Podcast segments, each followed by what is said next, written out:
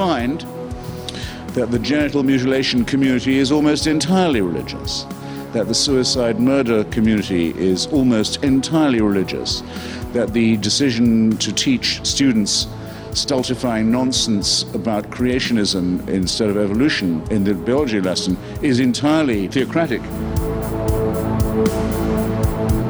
Welcome to the Anti-Theist Atheist podcast, where every week we feature prominent speakers with their arguments against religion. This season, each episode is showcasing opening speeches in religious debates with Christopher Hitchens. Today we feature Christopher's opening remarks debating Dinesh D'Souza and Dennis Prager, recorded May 1st, 2008. Hitch explains how, in a sense, religion poisons everything he then goes into what might now be known as Christopher's Challenge. Propose the right action or statement made by a believer that could not have been made by a non believer. Christopher finishes highlighting the indifference shown to man with the gullible belief that divine intervention in human history only occurred so recently. Without any further throat clearing, here is the opening speech from Christopher Hitchens.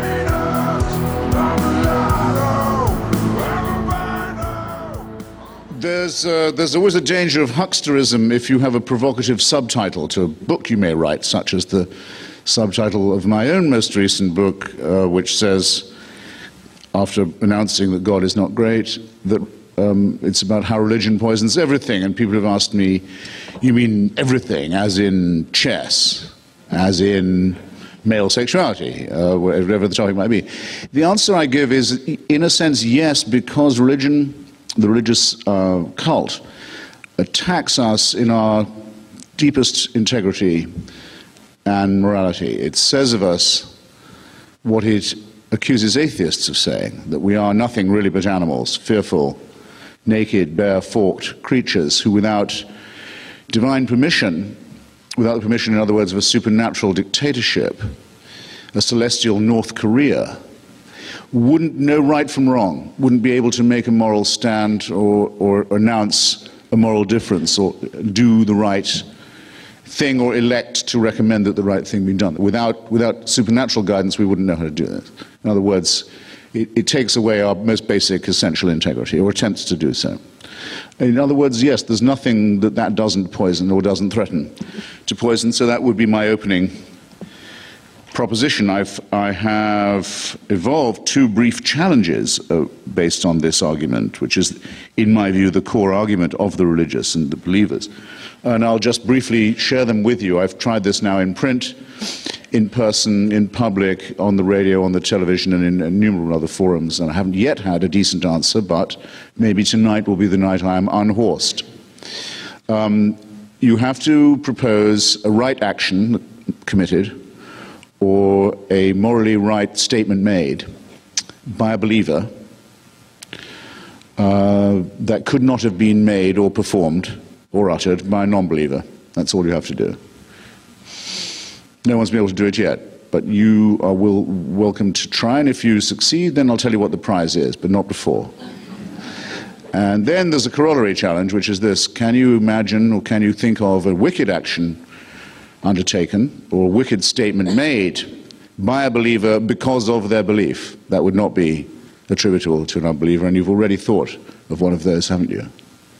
And before you're much older, you'll have thought of another wicked thing that has been done precisely and only because of faith, or, or an awful statement made. I'm not even going to specify. You've already thought of one. Everyone can do that. No one has any difficulty. While you ponder that, um, I feel I should add that the gravamen of the case against religion also depends upon its being our first, and that's to its credit, but for that reason also our worst attempt at an explanation of our lives, our ethics, our being, our nature.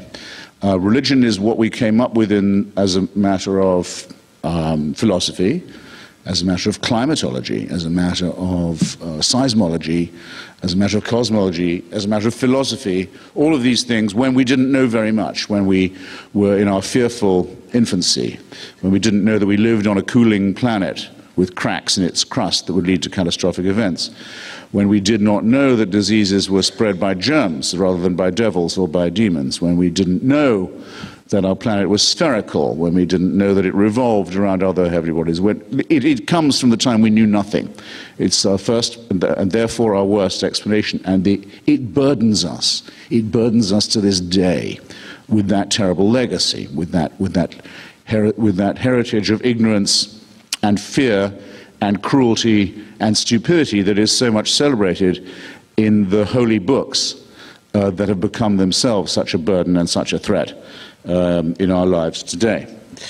Um, and this still shows.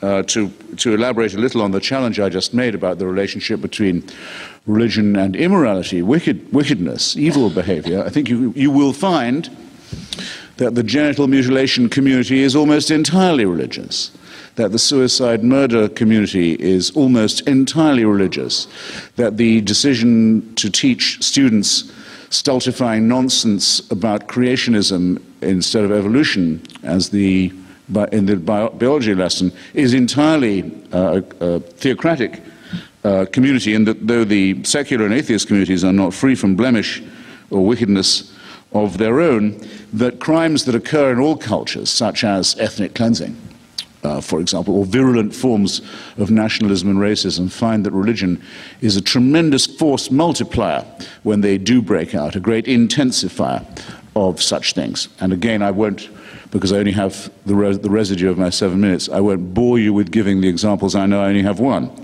Um, I, I, I, notice. I'll, I'll close then and simply say that in order to believe any of this, you have to believe the following that our species, 75,000 years old in archaeological terms, that's when the first traces show up, 100,000 years old for sure.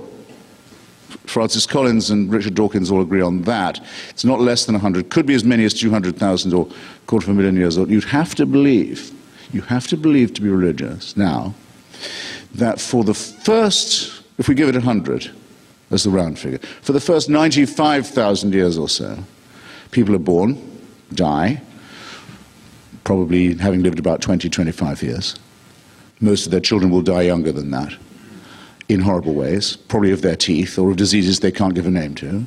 But the struggle goes on, painful, agonizing, um, and full of fear and full of panic and ignorance and superstition and disease. But slow progress is made, perhaps, and then relapses as people fight over women, fight over territory, fight over gain, fight just in order to fight. And heaven watches this. Paradise watches this, the Creator watches this for 95,000 years with folded arms. And after about 5,000 years, says, it's time to intervene. Preferably by human sacrifice methods, and only in the most backward and primitive and fearful parts of the Middle East. And that will, so that will constitute revelation, and that is going to be the participation of God in human affairs. If you believe that, then you are willing, ladies and gentlemen, to believe absolutely anything, but you believe something that suggests that your Creator is someone both bungling and incompetent, and at the very, very least, callous, inhumanly cold, and indifferent, and at the worst, actively wicked. And I would say that human progress doesn't proceed like that, that all the indices of human progress can be measured precisely by the better tradition by which we have emancipated ourselves from the belief in a totalitarian boss. And that the, most, the bulk of that work remains ahead of us, and some of it can be done even this evening. Thank you.